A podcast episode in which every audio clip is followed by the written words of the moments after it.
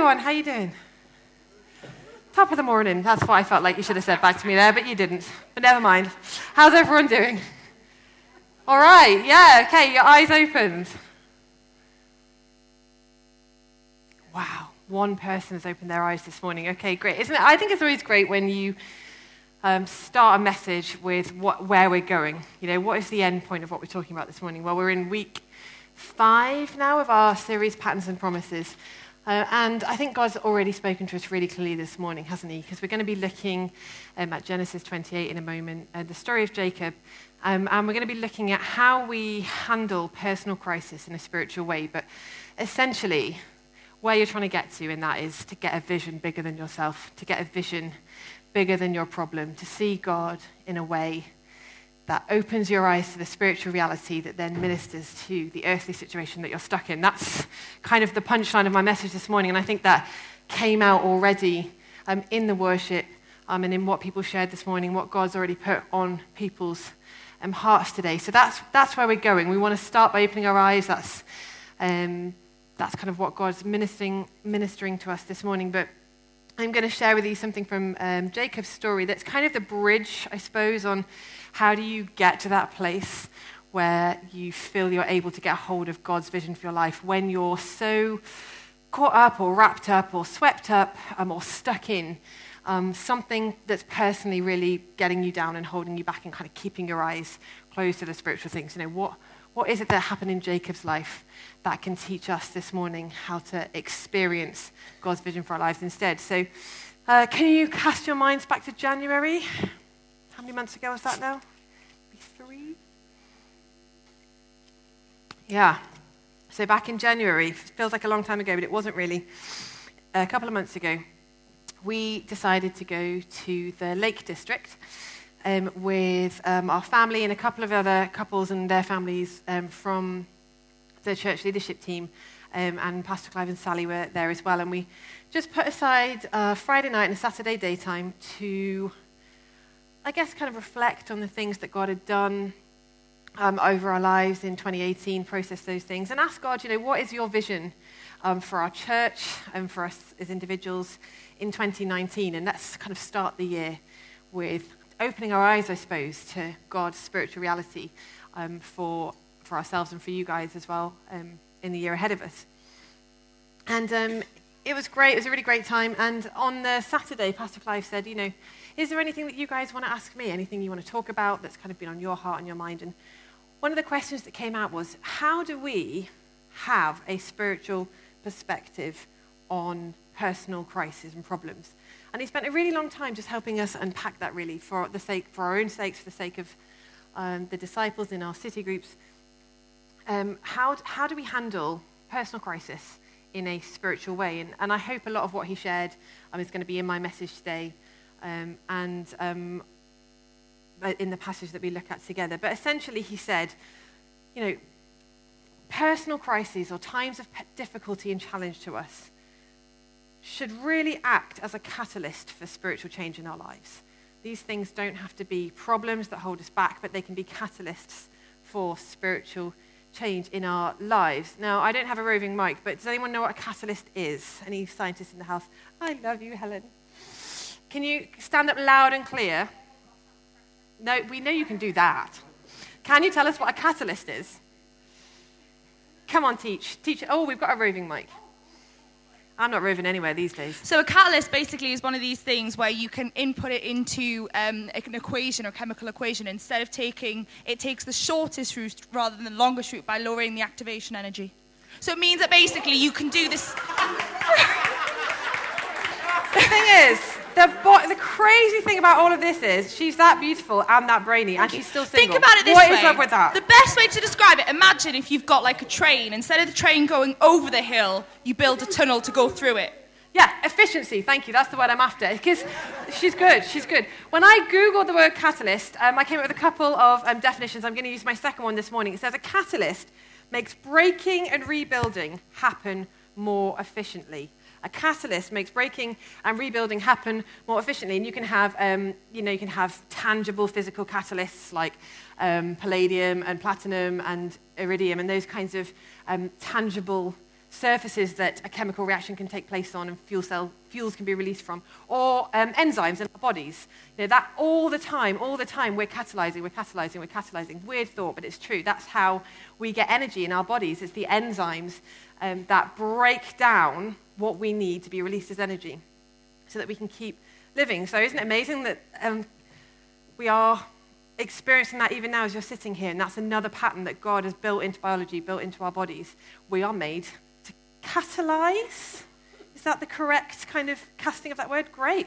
So, um, tell your friend this morning, you look great, and you're, you're a catalyzer, and you're catalyzing well, and you know, just catalyze it up this morning. It's, you're catalytic. You're that super catalytic, fragile, something like that. We are meant to be broken down and rebuilt efficiently. And uh, those of you that know um, one of the pastors in the Vision called Pastor Bray, he, uh, I spent quite a lot of time with his family many moons ago. Um, had the privilege of living in their family home in Louisiana. And at that time, I was walking through a very deep personal crisis in my own life um, and really came to that place where it was a catalyst for me of change. And I shared this story in life class um, of, of, just getting to a place of real deep brokenness um, and looking to God to restore me. And um, I kind of, as I went through this process, Pastor Bray said to me one morning, he said, Charis, never forget what it feels like to be broken because God will just have to break you all over again. You know, brokenness is a powerful part of our walk before the Lord. It's a good place to be. Uh, it's, a, it's a great place to be in the dealings of God. So don't be afraid of that. Um, and don't, don't feel ashamed or um, depressed or low if you're here this morning carrying a bit of a personal crisis around with you because it's in these moments that God can really meet us. Amen? Amen. Amen. So we were away on this weekend um, in the Lake District, um, and uh, Pastor Clive shared this wisdom with us about how to um, use personal crisis as a catalyst to really encounter the Lord. And then we got back on the Monday morning. I've ruined it. Sorry, haven't I? Sorry, Adam. Better? I do apologize. You're very gracious. Thank you. So I got back on the Monday morning um, and I opened my Bible. And what was in my planned daily reading for that day was Genesis 28, which is the story of Jacob let me tell you a bit of background about Jacob, because we've sort of um, gone, we're going through Genesis. We took quite a step forward last week with Steve into Abraham's story. Um, and Abraham had a son called Isaac, who we heard about last week, um, and all that Isaac represented. And then Isaac had a son called Jacob. So Jacob is, is Abraham's grandson, if you can follow the generations. So we're going to be looking at Isaac's son and Abraham's grandson this morning. And Jacob was a twin. Um, and he was the younger twin by a few moments. He had an older twin brother called um, Esau. Um, and I think twins have a very unique and special um, dynamic. Um, I only know this secondhand. My husband's a twin. He's the younger twin, so he's the Jacob in this scenario. Don't tell uh, Liam I said that. Um, and there's, there's, a, there's, a very int- there's, there's a closeness about them and a, a relationship that they have that I think those of us that aren't twins can't always get our heads around. It's a special thing to be a twin. But in this scenario, Jacob and Esau did not get on well. Um, and in, the, in patriarchal society, the importance placed on the firstborn child is like big. You know, if you're the firstborn son, then you inherit physically the goods and the lands. You inherit spiritual blessing for leadership. You're involved in God's kind of covenant to um, grow the Israelites and prosper your family. You become part of kind of the lineage of Christ and as the promise passes down. So it's a really big deal to be the oldest son. So imagine being the one that missed out by, you know, a few minutes. You know, it's one thing if your brother's five years older than you, but you know, if he's five minutes older than you, there's going to be something in you that's like, oh, I just missed out. If I could just push my way past him in the birth canal. It could have been me. Um, and he does try. If you read the story, you know, we get this kind of one hands out, they tie a red ribbon around it, don't they? And then it comes back in and Esau pips him to the post. And um, I think they didn't get on that well, really, as they grew up. And uh, so what happens is that um, this is very unfortunate, but the mother, Rebecca, favors Jacob as her favorite twin, and the father, Isaac, favors Esau as his favorite twin. I mean, if you've got that kind of parental competition between them going on, it's no doubt, it's not it, you know, it's not a surprise really that they were in contention with one another. And um, as, uh, as they grow up, they're very, very different personalities, kind of chalk and cheese situation. Um, and eventually, uh, Isaac gets very ill. Uh, he starts to lose sight in his eyes, starts to go blind, starts to feel very um, unhealthy, and it looks like his life is going to end. And um, his job as a father was to bestow like a patriarchal blessing on the firstborn son and pray this amazing kind of impart his power, impart his leadership on his oldest son. And Rebecca, the mother, she's feeling all upset about this because that's not fair. My Jacob, you know, he could have got it. He was only five minutes late. You know, she wants Jacob to get this blessing. So she talks him into this kind of um, espionage situation, I suppose. And she um, gets Jacob to cover his hands in like big, hairy, rough skin because Esau, his older brother, was kind of, I don't know, big and hairy apparently. Um, and uh, she gets Jacob to go and kneel before his father Isaac um, and present himself as though he's Esau. Um, and even though his voice isn't quite right, it works, and Isaac prays his patriarchal blessing, of which he only has one, um, on his firstborn son. Um, and it turns out afterwards that it was the wrong son, it was Jacob. It wasn't Esau that got the blessing. And Esau, understandably, is mad. He is like raging, raging mad um, and because his father's about to die, he kind of holds back. But the Bible tells us that he consoles himself with thoughts of how to murder Joseph. Um, so things are really not good. Um, sorry for Jacob. Things are really, really, really not good for Jacob um, at this time. And we're going to pick the story up in chapter 28, where he's basically on the run from his murderous brother. Um, so he's running away from home. His mother, his mother knows that um, Esau is mad and wants to murder Jacob. Um, so she persuades her husband Isaac to send Joseph away to find a wife um, from their own people group because she, now that he's got the patriarchal blessing, she wants to make sure that um, he marries into the, the right part of God's family to kind of keep that alive. So they, they send him away, and he says yes, of course, and, and goes to find um, a wife in, a, in another part of the land. But really, it's to escape his brother. And we're going to pick the story up um, as he's on the run um, in Genesis 28. And it says this Jacob's dream at Bethel. Uh, Genesis 28, verse 10 to 22. Jacob left Beersheba and set out for Haran. And when he reached a certain place, he stopped for the night because the sun had set. Taking one of the stones there, he put it under his head and lay down to sleep. He had a dream, or a vision, some people call it, in which he saw a stairway resting on the earth with its top reaching to heaven and the angels of God were ascending and descending on it. And there above it stood the Lord, and he said, I am the Lord, the God of your father Abraham and the God of Isaac. I will give you and your descendants the land on which you are lying, and your descendants shall be like the dust of the earth, and you will spread out to the west and to the east, to the north and to the south. All peoples on earth will be blessed through you and your offspring. I am with you, and I will watch over you wherever you go, and I will bring you back to this land, and I will not leave you until I have done what I have promised you. I love that bit. I will not leave you until I have done what I have promised you. When Jacob awoke from his sleep, he thought, Surely the Lord is in this place, and I was not aware of it. And he was afraid and said, How awesome is this place! There is none other.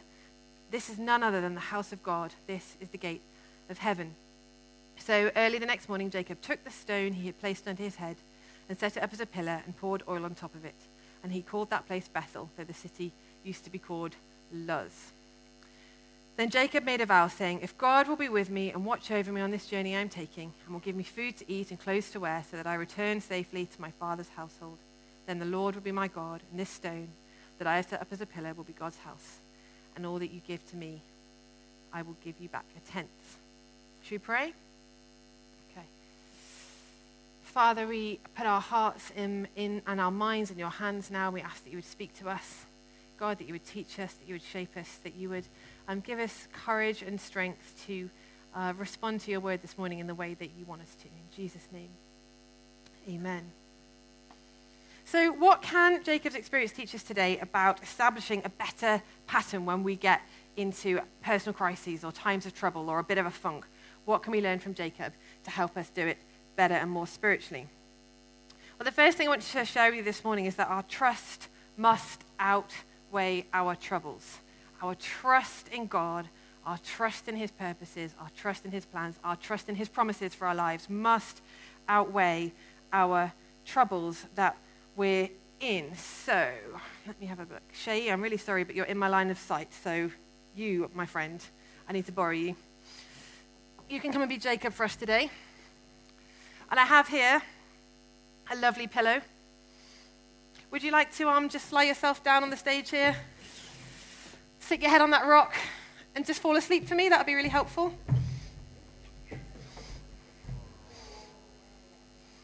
He's making it look easy.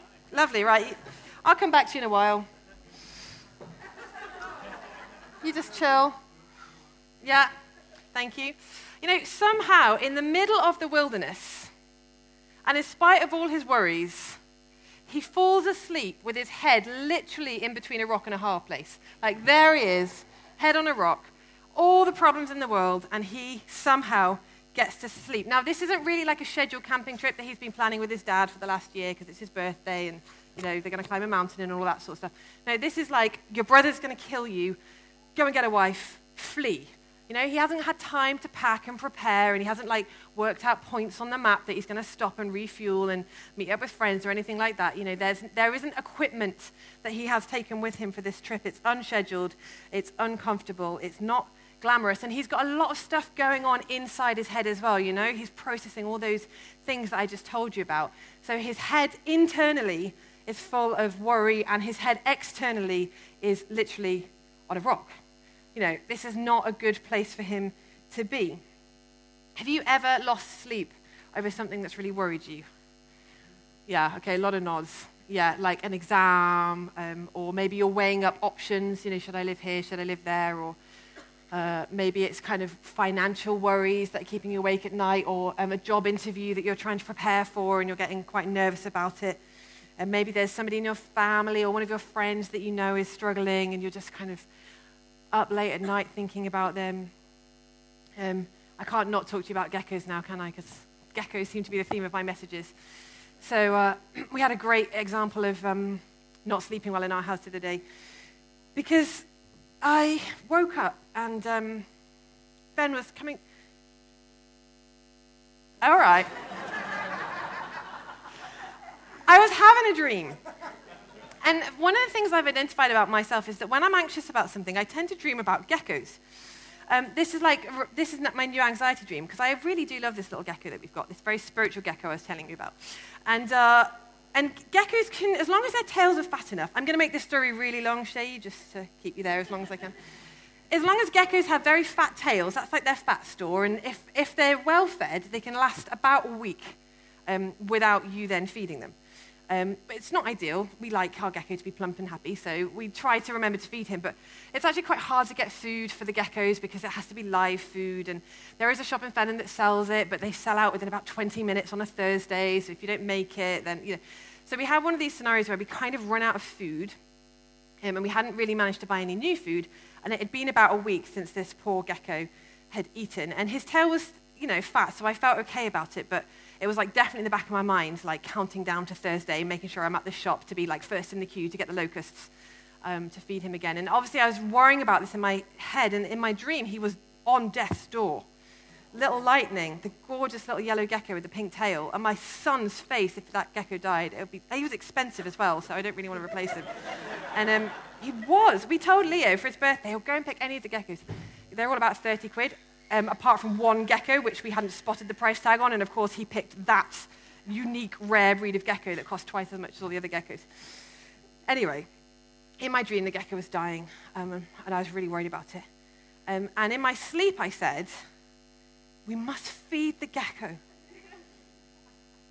Um, and then the next thing I knew, like, it was kind of like three in the morning, and, and uh, Ben was, I thought, just like wandering around our bedroom randomly. I was like, What are you doing? You're right. Why are you awake? What's going on? And he said, You told me to get up and feed the gecko. I was like, What? Oh, that. Oh, so I kind of woke up and I realized that I must have been sleep talking as well as like having this nightmare about the gecko. And Ben, in his like just sweet, amazing nature, at 3 a.m. in the morning, had indeed got, gone up, gotten up, gone downstairs, found the last remaining crickets um, in the bottom of this scabby box found these three crickets, and they're wily creatures, um, and managed to get them into the, into the gecko's vivarium and fed the gecko and then come back to bed, like, willingly and graciously. How nice is that? I, I know. Round of applause for the gecko feeling. Um, he went back to sleep. I paid for that, but I was 3 a.m. then and I was awake, so um, I'm sorry. I did toss and turn for about an hour and a half trying to get back to sleep, um, but uh, to no avail. So I did, I did pay for it with a lack of sleep afterwards. But, you know, we can worry about the most mundane things, can't we? We can toss and turn um, all, all, night long or for portions of the night. And I mean, they're first world problems, really, and we've got posh pillows, you know, whereas this guy here has got, you know, all the cares in the world. He's, there's a death wish out on him, you know, he's on uh, Esau's most wanted list. And Esau, remember, is big and hairy and good at shooting. So it's not like you're on the run from, like, I don't know, me. You're on the. I, I can't run very far these days. It's the shoes. Um, you know, he's escaping, uh, you know, a lean, mean killing machine. Uh, and he's just like, oh, well, pull up a stone. Hell, all get sorted. And can you snore for us? Do a bit of snoring? He's, the guy's snoring. He's sleeping well. You know, and there's two reasons that he's sleeping well. The first is he's a man, uh, and they seem to be able to turn worries off. Um, and the second is he's a spiritual man. You know, this is a guy that we can assume is in a very deep sleep because he has a very, very deep dream. Um, and to me, this indicates that there's a level of kind of deep trust in God that somehow this is all going to be okay. God's going to help him work it out, and he's going to be able, he's, he's, he can lie down and sleep in peace tonight. And we don't actually know a huge amount about Jacob's relationship with God at this stage um, in Genesis. But if you look back to Genesis uh, chapter 25, verse 27, um, various Bible translations describe the difference between the brothers, and they describe Jacob as a peaceful man who was content to dwell um, among kind of the, the tents and the homestead of his parents. And the Hebrew word um, that describes this word peaceful is it's tam, T-A-M, in um, the English translation across from the Hebrew. And this is used um, like 11 other times in the Bible, but in those other occurrences, I found it quite useful to look into them because they were, that same word described people who were upright, who were blameless, um, and who were guiltless. That's how God used that word to describe um, people, other people in the Bible in the Old Testament, with that same sense. Um, and we also know that he's on this journey because his parents have told him to go and find a wife. So um, there's, there's maybe a desire in him perhaps to um, be obedient to kind of his parents, maybe people in authority over him. Um, and maybe there's, there's a desire to remain right in his relationship with God as well because he wants to marry the right person to sort of stay um, in the covenant of God as he's asked the Israelites to do. So these are, these are things that I thought, okay, well, maybe that gives us a bit more insight into the kind of person Jacob might have been. So, one perspective of the story is you know, here's a random man um, alone in the middle of nowhere on a mission to forge a future that is completely uh, mysterious to him, unknown, with no guarantee of success. You know, don't forget as well, we know his father's dying, so he's probably carrying some of the grief and the worry of thinking, I might never see him alive again and of course, knowing that this lean, mean killing machine wants him dead. But there's another perspective maybe on this guy if we sort of look into the scriptures a little bit more that maybe he's a man who's, you know, obedient to direction. Maybe he wants to be right before God and maintain like a godly character and an upright and a blameless character. Um, and trust God that, you know, if he gets going somehow, God's going to guide him and meet him on this journey somewhere and save him. And I kind of get the feeling that if you're going to sleep like that, you're probably more in that camp than you are in the first come. It's the same man, same situations, but two different perspectives on it. And one results in, potentially, could have resulted in deep distress and anguish and wailing and tossing and turning and panicking, but the other results in a deep rest that comes over him and enables him to have this incredible dream and vision um, of the Lord. So let's go for that second perspective in our times of trouble. And let's let our trust in God um, and the, the things that we know He's spoken to us, the truth of the Scripture, um, outweigh the troubles that we have. And the second thing that we can see in Jacob's um, story that can really help us build a bridge from our personal crisis to having a spiritual perspective um, is that our desperation must outweigh our discomfort. Our desperation must outweigh our discomfort. We, um, we're quite a wordy family. We have a lot of words to say. Um, and we like words and we like reading. And um, me and Ben both really enjoy kind of word play, and the kids enjoy um, playing with words and coming up with puns. And I blame Pastor Clive for all of that. obviously. Uh, so we have a few kind of Doherty sayings in our household that we've um, kind of created that we say a lot. So my favourite one is um, a speedy sorry sets things straight. That's, yeah, hashtag Doherty sayings, number one. That's a good one. Um, Stella, we often tell her it's, it's good to have strong, strong ideas but softly spoken, Stella. It's good to have strong ideas, but you need to learn how to speak them softly. What other ones have we got? Stay hydrated. It's underrated. Very useful one. I, and the one thing I left all of the Grow children with when I taught them was that saying. Um, I think this, um, and so the other few things that have crept into our uh, life recently is actually the kids and Ben taking the mick out of me because I've got this like birth affirmations kind of thing that I, MP3 that I downloaded that I play in the background every so often as I'm cooking or cleaning or whatever. And there's this woman on it and she goes, um, they're not contractions, they're surges. What is it again? Your surges.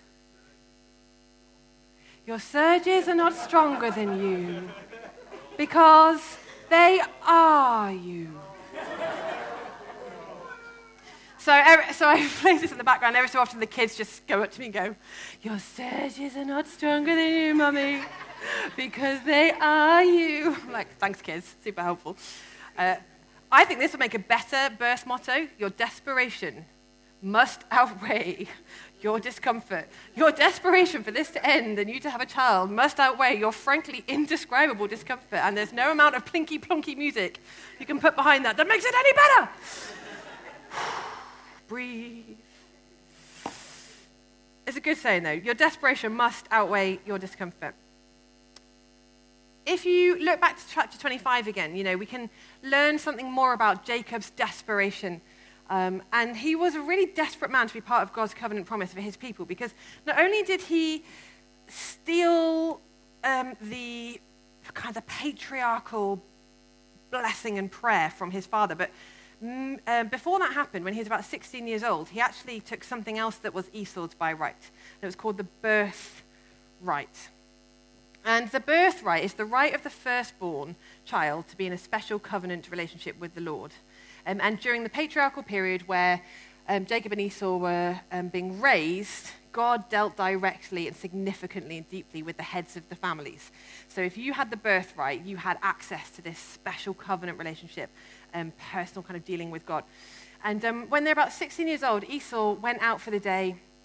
He went hunting all day and he came back and he was really, really hungry. Are you all right down there still? He's asleep now, definitely. You're doing great. So Esau was starving hungry. And, um, and Jacob had just made some kind of mouth-wateringly wonderful, delicious tasting stew, stirring on the cooking pot. And Esau rushes up to him and says, Give me some of that soup. And uh, Jacob says, all right, I'll give you the soup if you give me your birthright. You know, right from a young age, he had his eyes on this prize, something he it's like he recognized something spiritually significant that Esau just wasn't even bothered about because Esau was like, fine, I'm going to die. So what good is my birthright if I'm dead? Give me the stew, fine, whatever, have my birthright. I just need to eat. Feed me. Also a man. And that tells us that Jacob highly desired and prized that special relationship um, and position of leadership and covenant with God right from a really young age. He'd been thinking about it and working out, what, you know, why can't I have that? How can I have that? And he, he managed to win it off Esau. Um, and I think that's a really good question for us this morning, isn't it? Because that birthright is available to all of us now. We're heirs of Christ because of the cross. Um, and that, that special covenant relationship with God and that ability to be um, in a leadership, personal relationship with God is available to all of us. And I think there's the question that God would ask us today is, you know, how desperate are we to be in that relationship and owning that and having that and taking part in that? You know, what would we sell or swap or sneak into to be part of God's promises for his people um, and part of God's future um, for us? And, you know, Masterclass is a great opportunity to come back later on this afternoon and learn a little bit more about that. So sneak into that if you weren't planning to already. But, you know, in the birthright story, I love it because Jacob's spiritual hunger is really clearly um, contrasted with Esau's natural hunger. You know, so Jacob's got this spiritual hunger for a birthright that is eternally significant. It's a lifelong connection with God. And it's compared instead to Esau's human hunger to find an earthly fix that will help him feel temporarily better. It's quite a different perspective on the birthright. Esau says, he does say, you have to look it up in 25, look, I'm going to die. I need that stew so much. You know, there's a high level of drama there, I think. Uh, but he was obviously feeling also a you know, strong sense of personal um, discomfort. And he just wanted to get rid of that feeling of being so hungry and weak and shaky as quickly as he possibly could. So he sold out on something really spiritually significant just for that instant, immediate gratification and comfort of the stew. And I think that's really, really important for us today, too, because when we experience difficulty and challenge and setback and disappointment and loss or um, fatigue or feeling burnt out, um, we can often seek distraction more often in the form of comfort than we can in God's presence. So, Jacob, I'm going to make things a little bit nicer for you this morning. Okay, what do we got here? It's a bit girly, this. Got your glass of wine? Sorry. Here you go. That's for you. Got your packet of biscuits. Nice smelly candle. Do you want to put your head on this instead? There we go. That's for you. Make you a little bit more comfortable, shall we? Have you got your phone on you? Have you got a smartphone? Why don't you have a. No, has anyone got a smartphone they can lend Shay and just. So you can watch a bit of Netflix or scroll through some Instagram or just, you know, make yourself a lot more comfortable. And uh, who thinks that looks better, right? That looks nicer. Sounds nice to be comfortable. Makes us feel better when we've got things like that around us. And that's the problem with comfort. It's like a, a like catnip, something that you keep going back to, you know? When, we, when, we're, when we're in distress, when we're in discomfort, whether that's we're ravenously hungry or and we're feeling really burnt out at work or we're really upset about our, some, a relationship or something somebody said to us, when we find something to comfort us, it makes us feel better. So we repeat the comforting experience because we know it makes us feel better. And then we reinforce this behavior of covering up our discomfort with things that make us feel better. And this can create a pattern of comfort in our lives that we think is protecting us and keeping us away from having to experience the really painful reality of the problem that we're trying to stay away from. And it does sound nice, but the problem is that comfort also keeps us really distracted um, and desensitized to that spiritual hunger that we actually need to experience if we're going to break out of the pattern of just self soothing all the time and break into having a spiritual perspective on our situation instead. You know, the discomfort of a crisis isn't something bad to be afraid of. It's good to feel uncomfortable. It's good to feel churned up like that because it's that catalyst that we were talking about at the beginning of the message. It's that catalyst that causes something to rise up in us, that desperation to, to come up and to push us and propel us, chase us even into God's presence and God's purpose for our lives and God's vision for our lives instead.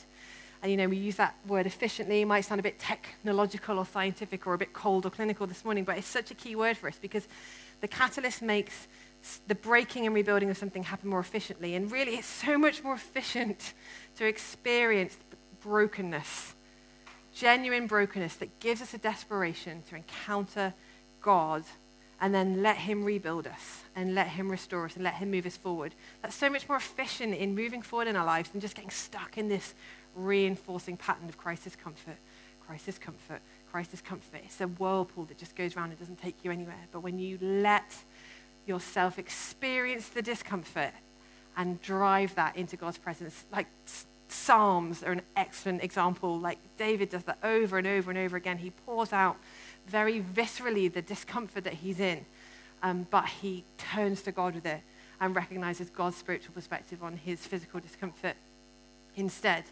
And I once read this great quote that said, Change occurs when the pain of staying the same outweighs the pain of doing things differently. It's good. I'm going to say that again. Change occurs when the pain of staying the same outweighs the pain of doing things differently. So I'm really sorry, Shay, but I'm going to ask someone to come and remove all of your comforting items. Thanks, John. I think we're going to, we're going to take him back. He's going to experience the. They're Ben's biscuits, mind. I'll be in trouble if you open them. Oh, pillow and blankets, they've got to go, buddy. Sorry, we're, gonna, we're going right back to the rock. We're going to put you back in that place of personal crisis. The discomfort is back. Because this is the last thing that we learn, um, or there's many things we can learn from the passage, but this is the last thing I'm going to draw out for you this morning. It's that the grace of God must outweigh the grind of our lives. Grace must outweigh the grind. And I've kind of been talking about crisis as maybe like a one off thing, like something really bad that happens um, to you one time, or like one major event, or one awful traumatic thing that happens to you. But um, actually, it doesn't, we don't have to experience something specific to feel like we're kind of stuck in crisis mode. You ever kind of described yourself like that? Like, I'm just in survival mode. I'm just limping through. I'm just kind of hanging on till I get there, sort of thing. You know, there's life's busy, and you know there are bills to pay and babies to have and Brexits to negotiate and all sorts of other things being able to be blueberries that are too expensive to pay for. I don't know.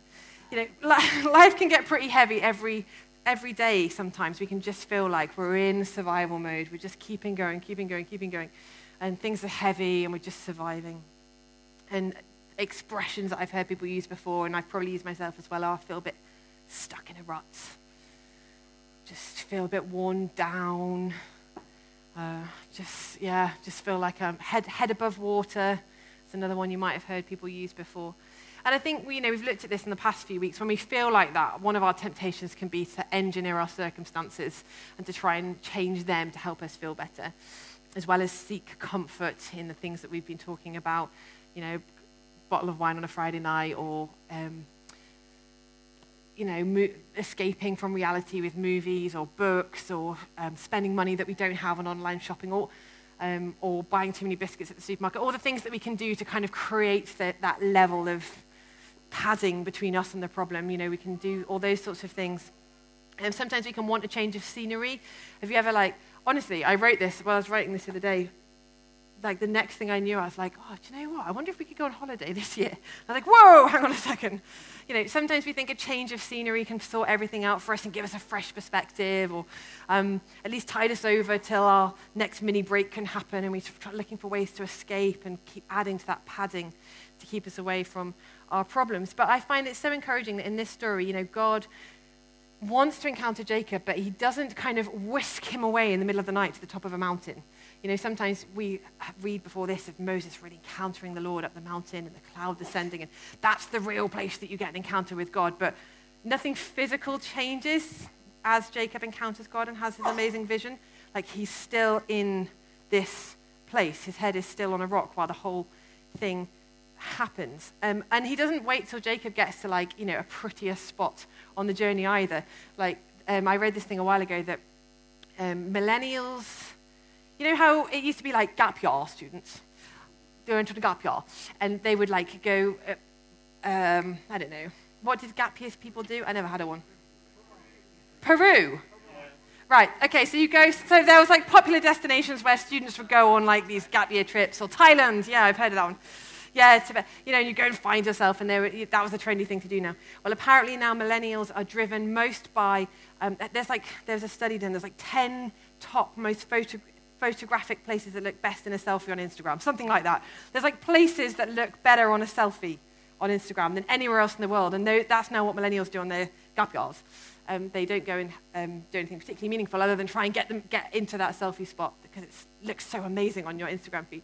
Well, you know, God doesn't wait until Jacob's in like a really pretty, picturesque spot on the journey. Like, I'm going to wait till we get to that really nice waterfall that I know he's going to reach on his way to Haran, and that's where I'm going to encounter him, and the glory of the roaring water is going to accentuate the experience he has of encountering me, and it's, you know, he's going to remember it forever because it was so.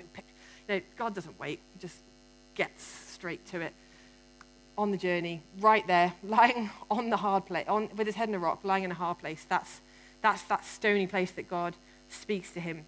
It's not glamorous, it's unglamorous, and it's uncomfortable, um, but it's that place that God meets him. And I think that's what God wants to encourage us with today as well. You know, He can change us, and He can bless us, and He can meet us, He can encounter us, He can open our eyes, He can speak promises and a destiny and a future and a purpose over us in the place that we're at right now, even if we're feeling like life's really hard and our head's on a rock and it's all terrible. Um, there was this thing doing the rounds um, on Facebook a while ago that Claire Harrison posted, who used to be part of our church, and it was um, things that make you British. And one of them was um, you spend, you know, you've got guests coming over, so you spend like three hours tidying the house and getting all perfect and pretty, and then the first thing you say to them when they walk through the door is, "Oh, please excuse the mess." I was like, yeah, that's true. apparently British people can't do anything without standing up and going, right. it's like, yes. There's like 50 of them. They're all like freakily accurate. Um, you've probably heard about like the, oh, sorry. You've probably heard about like the cleaners coming phenomenon. Yeah, if you're blessed enough to ever have a cleaner coming to your house, you wake up that morning and you're like, cleaners are coming today. And you spend like half an hour like cleaning your house because you're embarrassed that the cleaners might see your house unclean. It's like, I still, why do we do that? But it's true. It's, maybe it's just a British thing, but you don't have to do that in your own personal life if you need an encounter from God. You know, you don't have to um, wait until your finances are in order. You don't have to like wait until you've met the person that um, you're convinced you're going to marry. You don't have to um, get the messy areas of your lives tidied up before you put your life before God. You know, you don't have to sit, sit here this morning and be like, well, I'm not going to respond in the ministry time, which we're going to have in a little while, because um, I'm embarrassed to admit that I've got this awful habit that I haven't been able to kick yet. You know, that's, you don't wait until you've cleaned before to get the cleaners in. You know, you've got to let God encounter you in the mess that you're in, in the difficult place that you're in.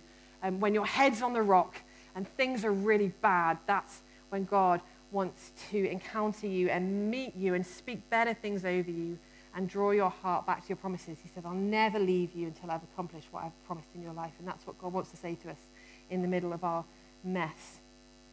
And the other thing, I suppose, the last thing really is that nothing physical changes about Jacob's circumstances when he wakes up. You can kind of sit up now if you want.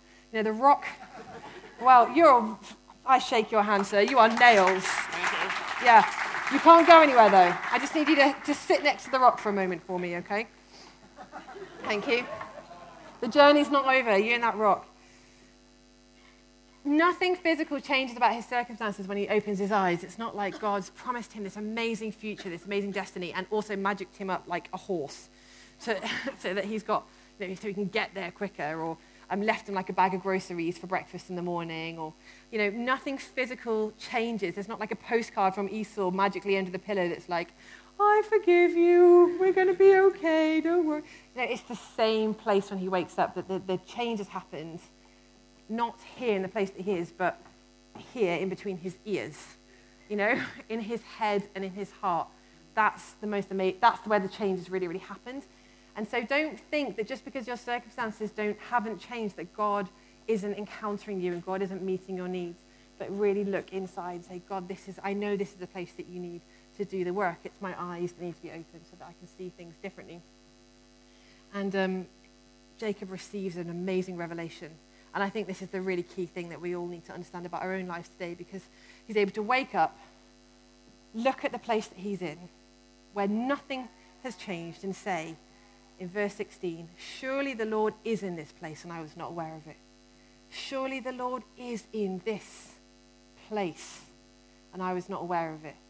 I didn't need to wait until I found somewhere more comfortable or better or with friends or find the wife or anything like that. It was this place, surely the Lord was in this place, and I was not aware of it. And in response to that revelation, he, he picks up his pillow. Thank you very much. Finds somewhere great, and he kind of sets it up upright as a pillar before the Lord. The pillow becomes a pillar. Maybe you could tip it up on end. Will it, will it stand? Yeah, look at that. That's perfect. Thank you. He sets his pillow up as a pillar. It's the same object, same place, but with a different understanding of the way that he uh, powerfully connect with God in a moment of crisis and that God could encounter him and deliver his promises to him even in that place of real personal challenge and difficulty. And, you know, of course, his whole life didn't change at that point. You know, there was, he still had to make a long journey. Um, there were still challenging relationships to work through. Um, there was still quite a lot of financial things that he had to sort out in his life. He had battles to win and wells to dig and a brother to eventually kind of win back and um, sort things out with again. But because he had this encounter with God, it was as if he knew that the grace of God would carry him through everything that lay ahead of him. And the Bible tells us in that story that he poured oil over the stone. And for me, that represents you know, the grace of the Holy Spirit that comes alongside us when we're in the grind of life and you know, oils the joints again. Just puts the grace back into the situation that en- enables you to be in the same place, but with the grace of the Holy Spirit kind of covering you and helping you um, and repositioning your problem. You know, he's was a flat pillow somewhere else. He's repositioned it, he's re-angled it, he's recast his problem in a different way as actually a place of promise where he encountered God in a powerful way. And that's my encouragement to us this morning. Can we do the same with our pillows, our problems, the stone places that are uncomfortable and difficult for us to be in? Can we reposition them as pillars, as places of promise where we encounter God before the Lord instead? And can we open our eyes to the same challenge, the same situations, the same difficulties, but in a spiritual way instead this morning and let God pour the oil of his grace all over it? And can we say this morning about the situations that we're in that are uncomfortable or difficult? Surely the Lord is in this place. In fact, why don't we stand to finish and let's just say that out loud together as a declaration. You know, surely the Lord is in this place. Sure, say so. Find three people and just say that to them this morning. You know, surely the Lord is in this place. Surely the Lord is in this place. Surely the Lord is in this place. Amen. Surely the Lord is in this place. This stony, uncomfortable, difficult, confusing place. Surely the Lord is in this place. And um, I, I suppose it was great to make space um, last week to pray for um, a particular family situation and challenge. And there's been a few things that have come up this week, and I know the leadership team have really got a heart to pray for some people that are in difficult places at the moment. They're in stony places, that are in uncomfortable places. And if that's you this morning, why don't you come forward? There's a bit of space around here. Come and join me at the pillar. Um, and we're going to just pray for you as a leadership team. If you need a special touch of God's grace this morning, if you really need God's grace, God's Holy Spirit to come and to be poured over your difficult situation this morning, why don't you come and join me at the front here? I'm talking about healing. If there's a sickness in your body that you need God to touch, I'm talking financially. If you're short financially of something that you feel God's asked you to do, come forward. Surely there's got to be more than just two of you this morning that are in a difficult place that you need God to break through. And maybe it's a family situation, somebody in your family that's far from God at the moment, and you're thinking, God's got to be working in their life as well this morning. You come forward. We're going to pray for you today. If you're struggling as a family with um, sickness or difficulty or ill health, please come forward this morning because we want to pray for you this morning. And, and I'm going to ask the leadership team, just as the guys lead us in worship, to come um, and to minister to you. Pastor Clive, do you want to say anything specific at this time? Okay. And those of us that are not responding in this moment, like, why don't you support these people that are in a stony place at the moment and prophesy good things over them to help them by praying and raising the temperature in the spirit this morning, calling out to God, helping us encounter God this morning, helping us experience Him this morning in a powerful way that we can say, you know, surely the Lord is in this place this morning.